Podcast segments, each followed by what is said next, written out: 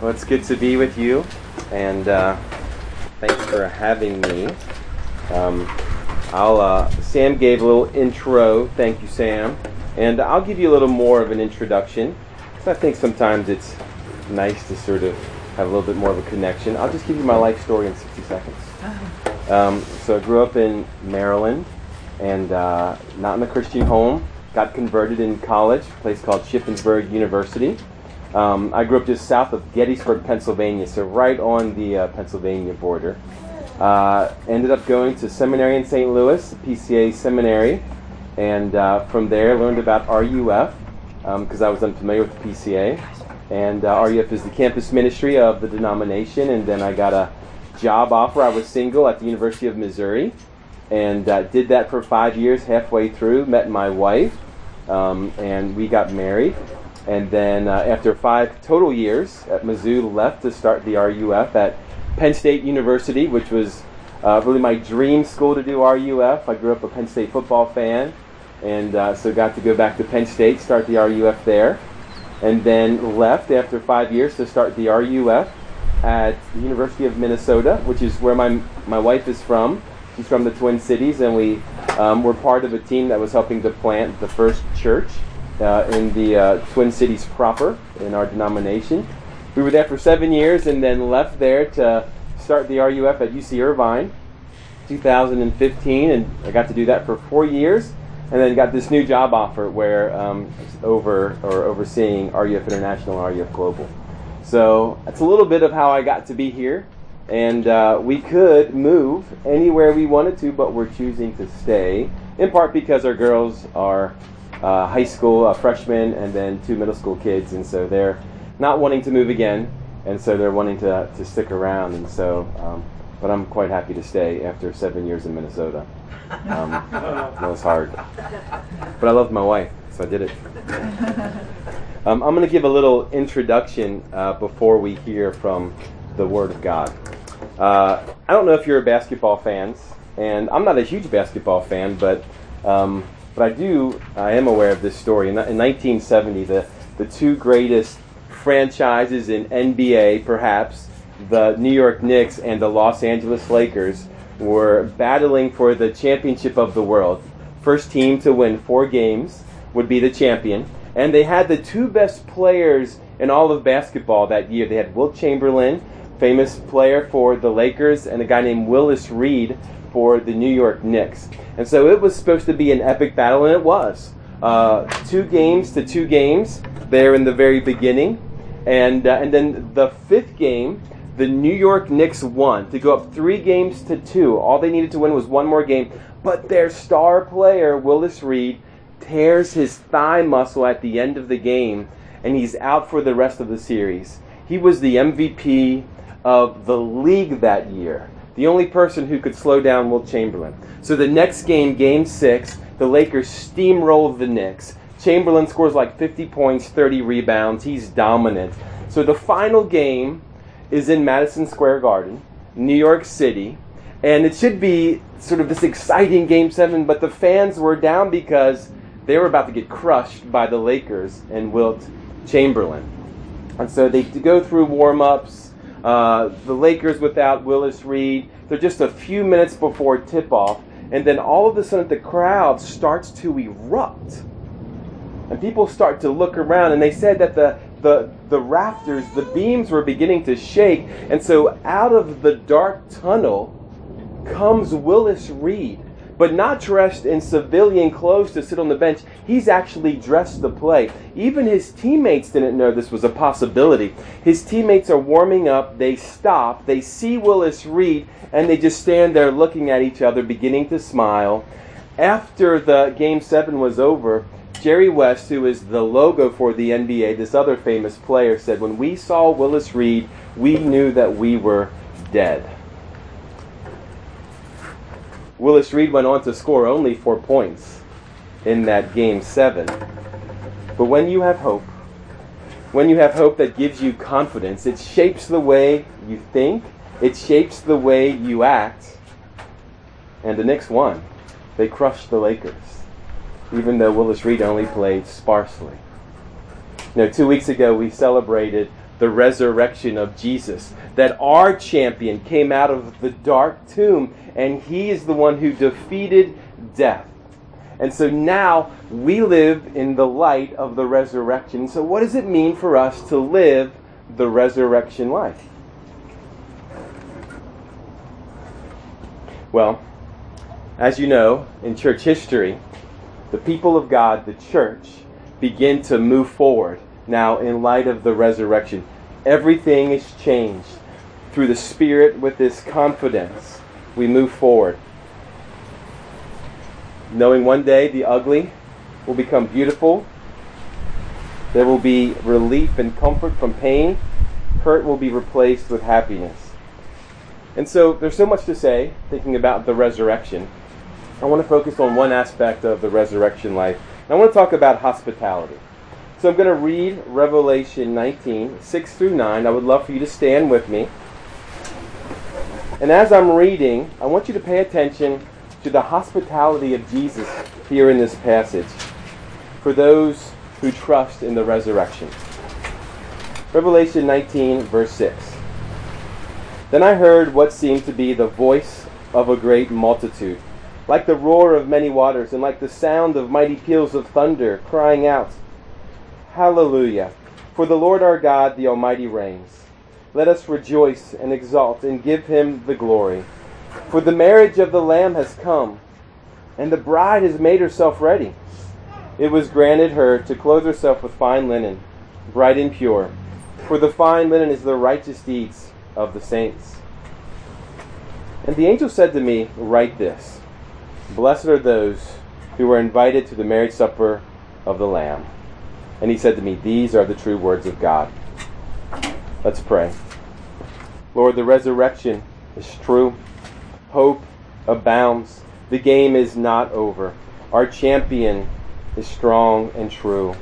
Lord, give us the, cur- the courage to live out our resurrection convictions that now everything has changed. Teach us, Lord, from your scriptures this morning. We pray this in Jesus' name. Amen. Please be seated. So, part of this new job of mine is to travel around to seminaries. So, sometimes it's to speak at chapel, sometimes it's to help teach a class. Uh, oftentimes, it's recruiting, finding campus ministers who will do cross cultural ministry. And it, and it brings me back to my seminary days uh, 20 years ago, uh, where I had classes like hermeneutics and New Testament and Old Testament classes and classes on preaching and classes on counseling. But there's one class that I wish I would have had, looking back now, that I was not, that I did not have, that I was not taught. And it's a class on icebreakers. Asking good icebreaker questions. Because that's what you do in ministry all the time. You're meeting people that you've never met before, one on one, and you've got to come up with questions to start conversation. In small groups, you're leading small group conversations, and you need to sort of prime the pump for the group, and so you need to have a icebreaker question, or whether you're at a wedding reception, you need something to engage people.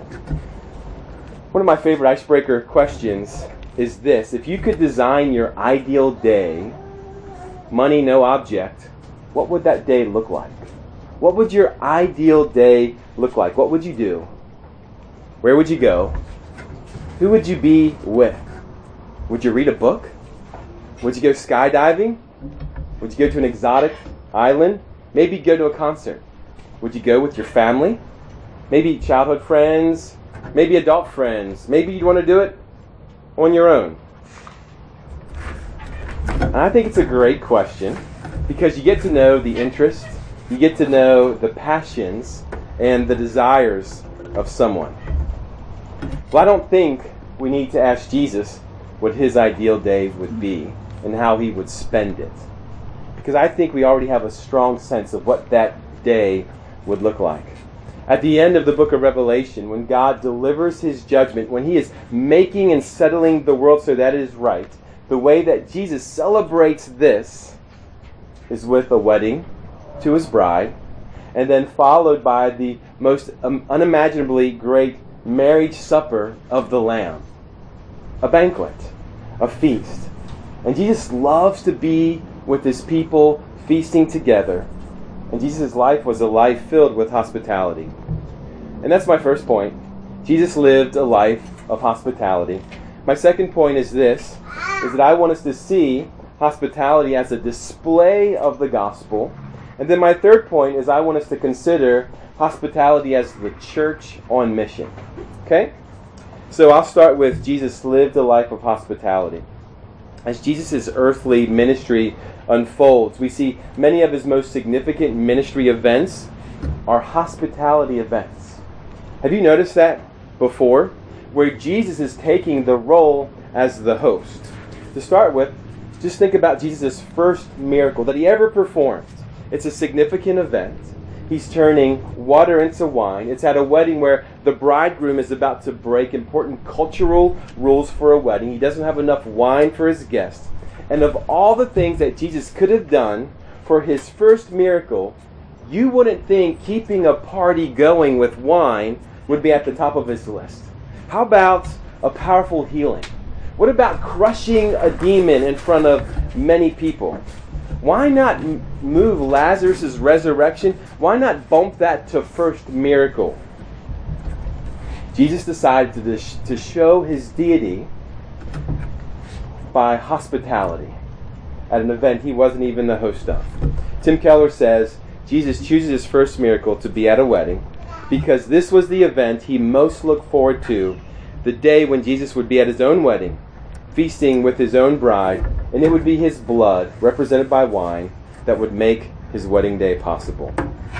A second significant event in the life of Jesus takes place during the last week of his life, which of course would be a very significant time in his life. And in Matthew's gospel, it takes place right after Palm Sunday. And so we see Jesus giving a series of teaching which essentially serve as a warning to the Israelites to turn from their sin because he's about to go to the cross. And during one of these teachings, it's none other than a parable about a wedding banquet. He begins the kingdom of heaven may be compared to a king who gave a wedding feast for his son. He goes on to warn those in this parable who would reject the invitation, but it's obvious days before his death on the cross, what's on his mind is a wedding wedding feast and a wedding day where his bride will be perfected. Another significant event is just two days later. It's his very last night on earth. It's Thursday night, which in God's perfect timing happened to be the Passover feast. And if there was ever a last night for Jesus to have, it would be during the Passover feast. Jesus' earthly life's work to be the Lamb of God who takes away the sin of the world has now arrived, and this Passover feast is truly Jesus' feast. He's the host. He's the one who is inviting. He's doing the planning. He's doing the preparation. He's the one washing feet. He's leading the conversation. He's feeding his friends on the last day of his life on this earth. The last the way that he decided to spend the last night of his life on earth was by showing hospitality. And then at the end of this meal, it almost seems like Jesus couldn't help himself, but this is what he says I tell you, I will not drink again of this fruit of the vine until that day when I drink it new with you in my Father's kingdom. He's thinking about the wedding feast. And then, of course, the way Jesus asks to be remembered by his people until he returns is what? By Jesus hosting a meal. It's the Lord's Supper. We'll celebrate this shortly, but Jesus He's the host of the meal. It's never the pastor. He's the hospitality giver. He's serving us again. He's the one who has planned and prepared the meal. The occasion the meal, it's his body and it's his blood. So back to our original question. What is Jesus' ideal day? Well, it's to be married to his bride and then to host what will be the greatest display that the world has ever seen the marriage supper of the Lamb. In other words, Jesus wants to spend his ideal day with you. You are part of Jesus' ideal day if you know him and if you love him. Blessed are those who are invited to the marriage supper of the Lamb. So, why is hospitality such an important part of Jesus' life and his ministry because it's the welcome that all people long for but never get. It's the welcome that all people are looking for.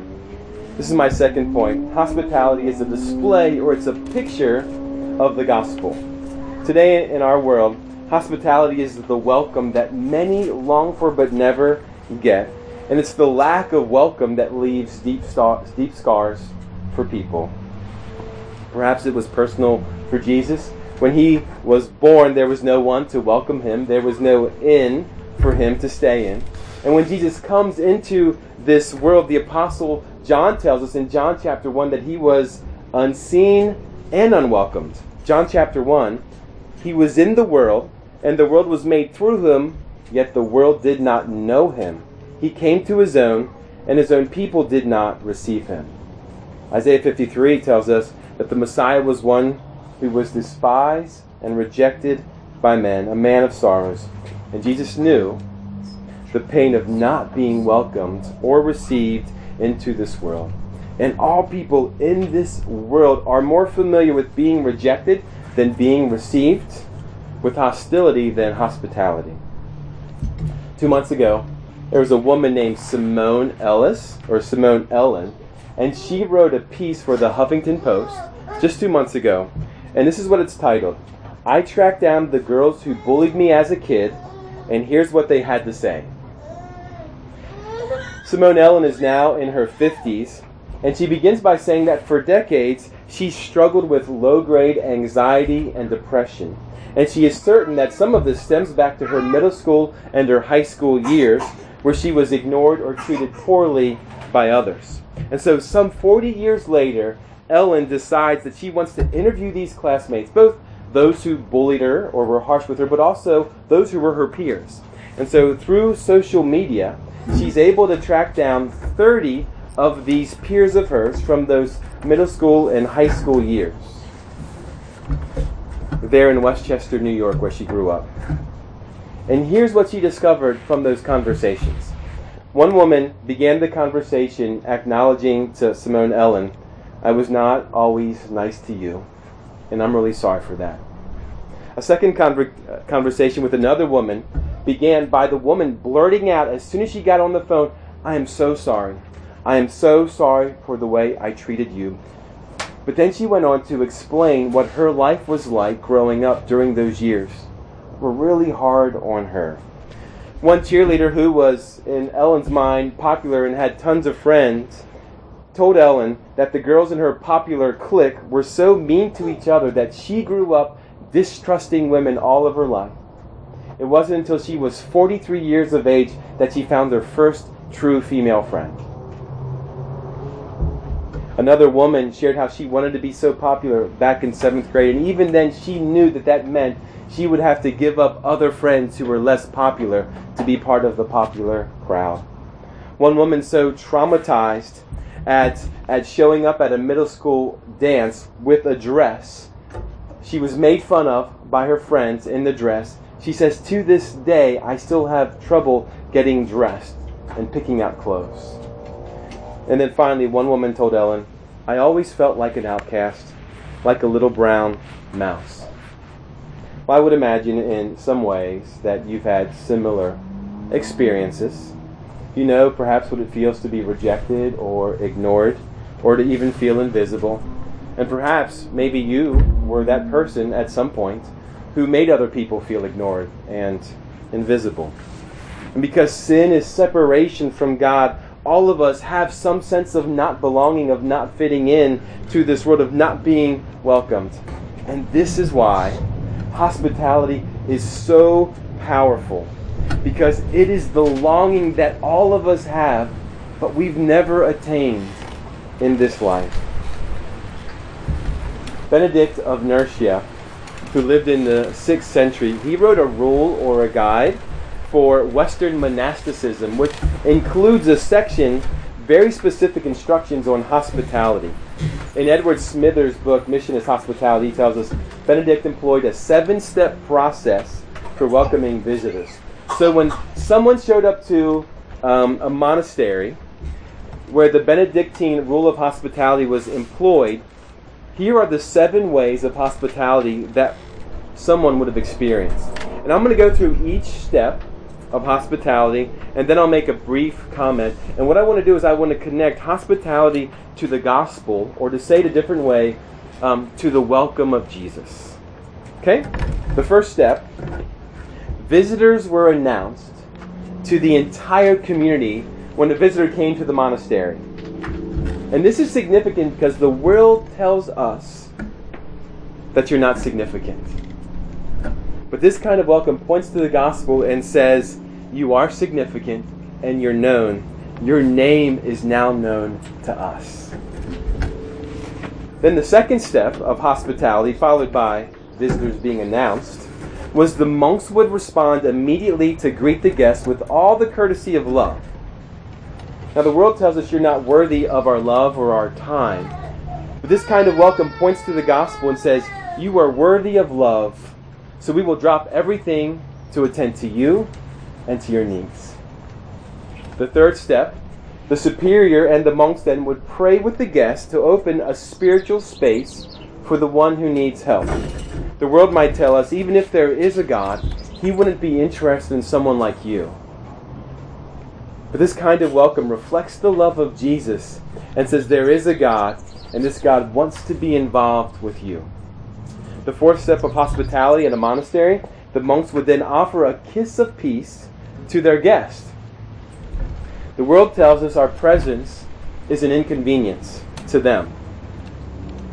This kind of welcome points to the gospel, breaks down physical barriers, and says, I delight and I literally embrace your presence in my life.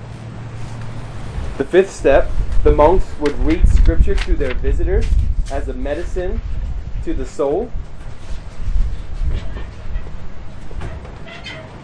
The world tells us that we're beyond help. But this kind of welcome points to the actual gospel and shows us that help has already come in the person of Jesus, and there's no one beyond his reach. The sixth step the abbot would wash the guest's hands while the monks would wash their feet. And the world tells us no one would ever care about you if they truly saw just how dirty and broken you are. But this kind of welcome points to the gospel, the love of Jesus, and says, We see you for who you are, and we love you as you are. It's rocking here, isn't it, a little bit?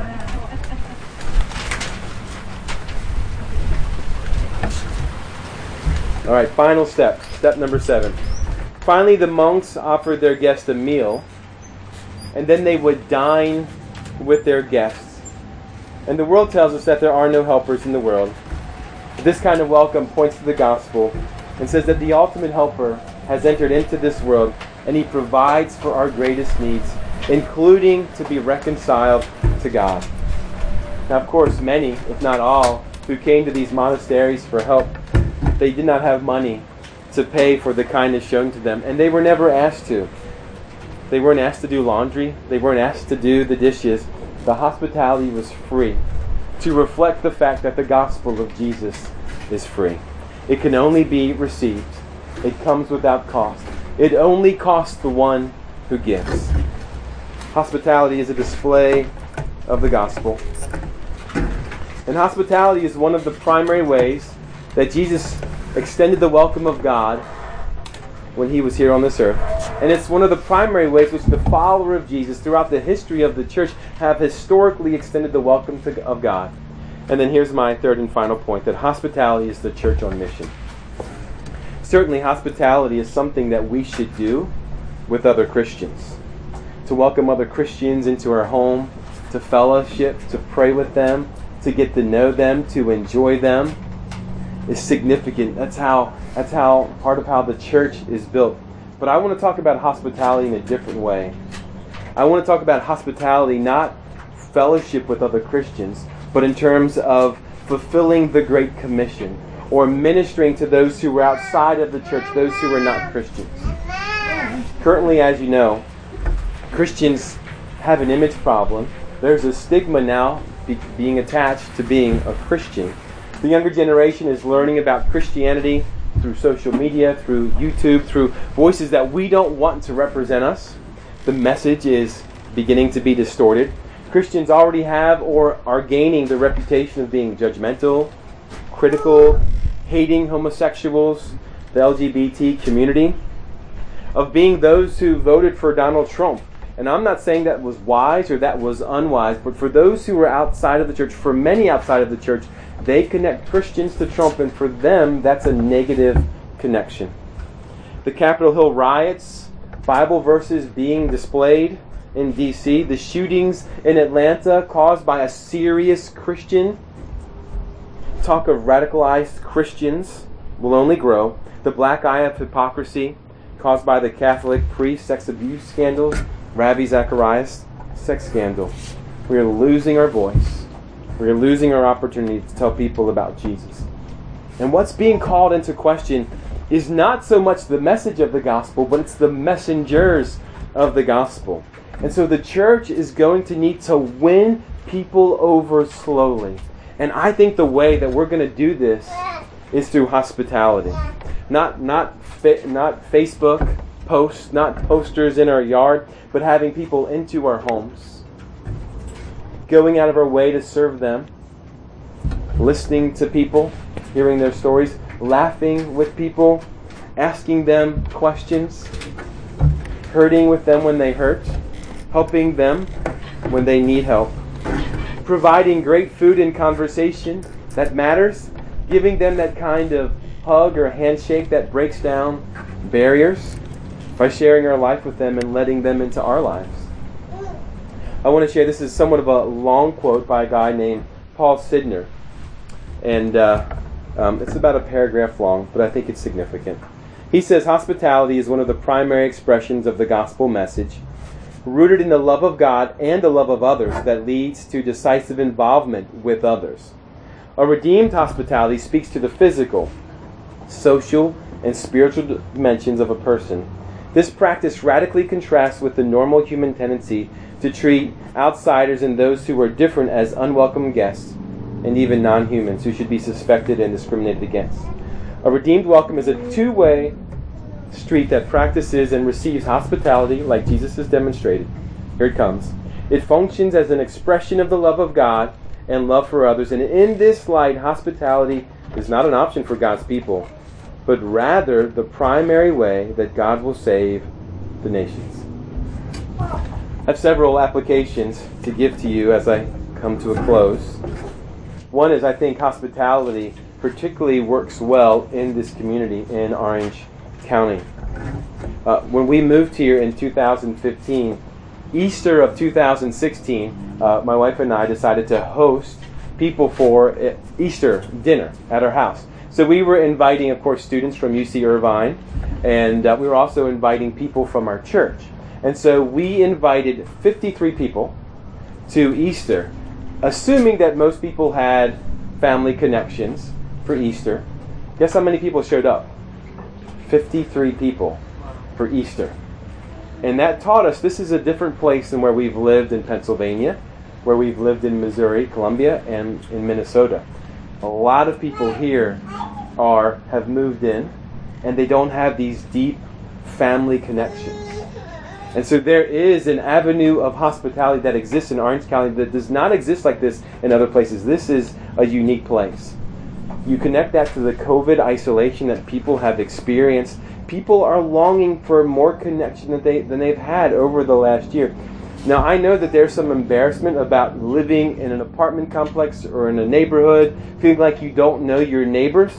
Well, this has given you the opportunity to re engage with neighbors, to be able to come out and say, Man, I wish I would have taken the time to know you before, but now, after this pandemic, you know, I want to get to know you. Maybe you can't have them into your home yet because of COVID, but maybe you're doing things on your driveway, your front yard, in the local park. But now is a great time to re engage with people who have had their worldview upturned in the last year, not just relationally, but now where is this world going?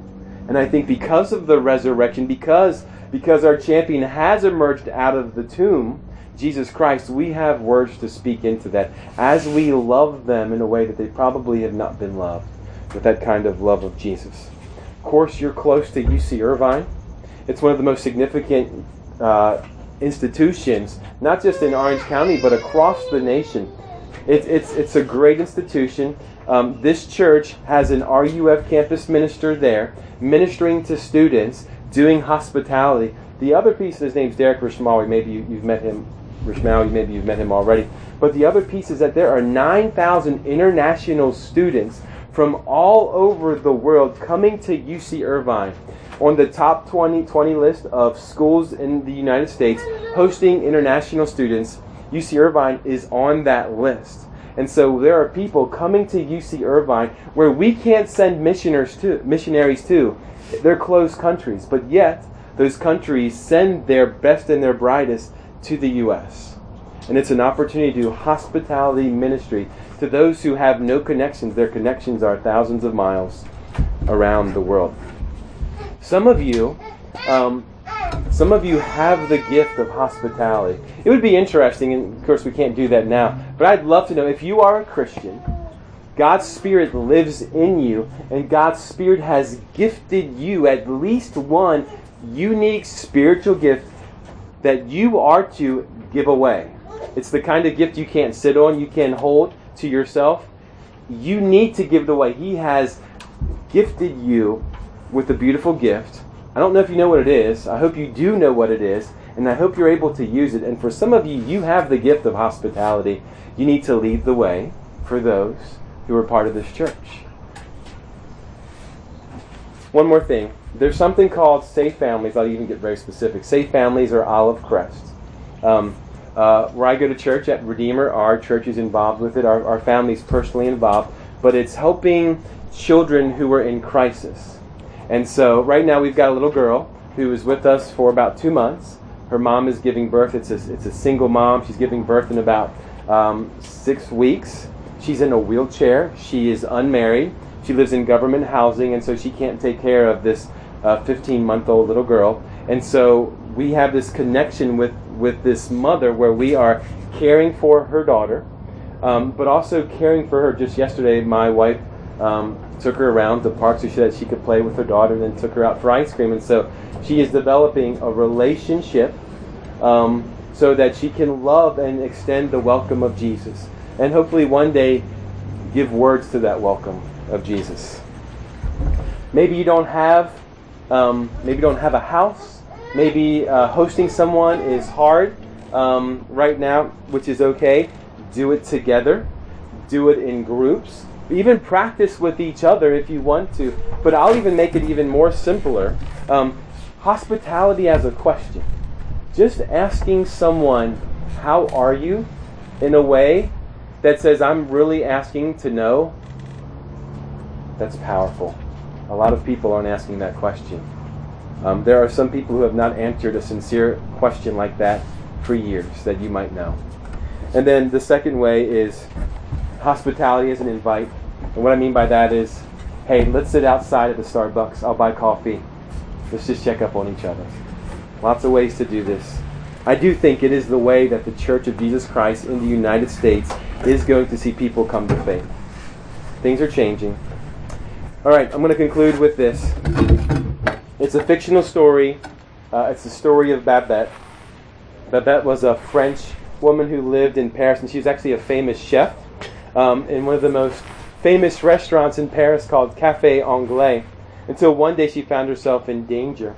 She had to leave Paris. She needed to get out of the country. She needed to find herself somewhere safe where others wouldn't be able to find her.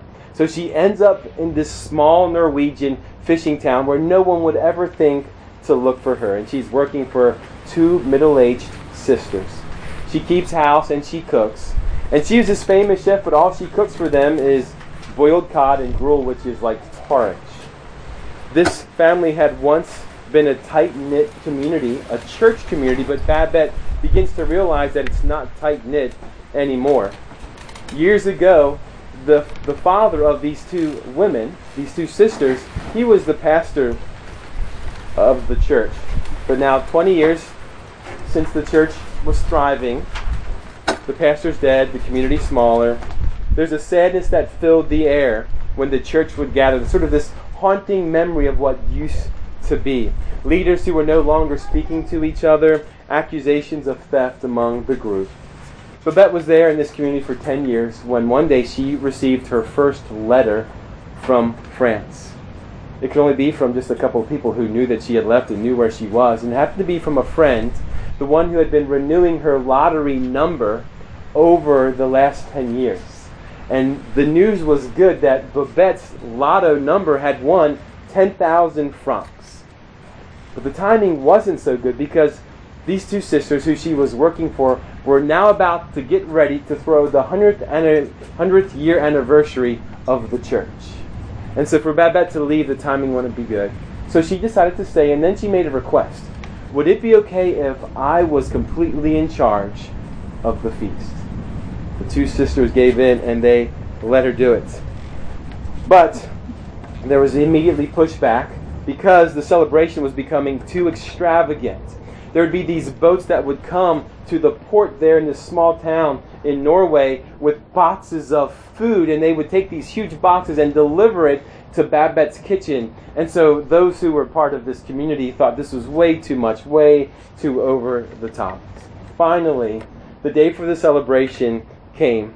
The entire church community, now which is all of 12 members, come for the celebration. But these 12 were not in the mood to party there was more silence than there was joy. But the room was beautifully decorated. Babette had been able to come up with expensive china and crystal. She had laid out a rich, dark red tablecloth with evergreens dispersed along the table, and then finally the food was ready. And it was the most delicious meats that you would ever dream of various cuts of steak, there was veal, there was ham, seafood, even the delicacy turtle soup. Fresh vegetables that you couldn't get in Norway, truffles, the finest champagne that anyone had ever tasted. And soon the magic of the meal and the magic of the room began to work its way through this community. And there began to be some small talk, which led to a little more chatter. Soon there was laughter, and now the entire room was talking with raised voices, melting away 20 years of iciness. And then the story ends with two scenes that are happening simultaneously. The first scene is these old timers, these 12, are now joining hands and they've gathered in the middle of the town around the fountain and they're singing the old songs of faith that they used to sing years ago. And it had felt as if their sins had been washed away. In the second scene, it was of Babette. And she's hunched over. She's worn out. She's exhausted in her kitchen. Dishes piled high, greasy pots, leftover food, vegetable trimmings, empty bottles, soiled, stained tablecloth. At some point, the sisters realized that not one of them had said a word to Babette about the meal. They finally returned to say, Babette, it was quite a nice dinner. Babette, staring at the dishes, says, You know, I was once head chef at Cafe Anglais. This going over the sister's head, they say, Well, we will remember this dinner when you're back in Paris. But Babette tells them that she's not returning to Paris now. Her relatives are dead, and it's too expensive for her to return. But the sisters say, Well, what about the 10,000 francs that you won? And then Babette drops the bombshell that she spent every last franc, all 10,000, on the feast that the sisters had just devoured and enjoyed. And the story ends by saying grace came to them in the form of a feast, a meal of a lifetime, lavished on those who in no way earned it. A gift that cost everything for the giver, but nothing for the one who received it, who receives it. And blessed are those who are invited to the marriage supper of the Lamb. And I'll return one more time to my question What is Jesus' ideal day? It's with you. I hope you know that. That's why he came. And that's why he hosts. In a few minutes. And then in eternity. I'll pray. Father, it is good to be with you. It is good to be reminded of good news in a world that often does not have good news for us. I'm so thankful that our champion came out of the tomb. And that changed everything for us and for the world. Give us faith to believe. And Lord, as we believe, help us to live. Pray this in Jesus' name. Amen. Amen.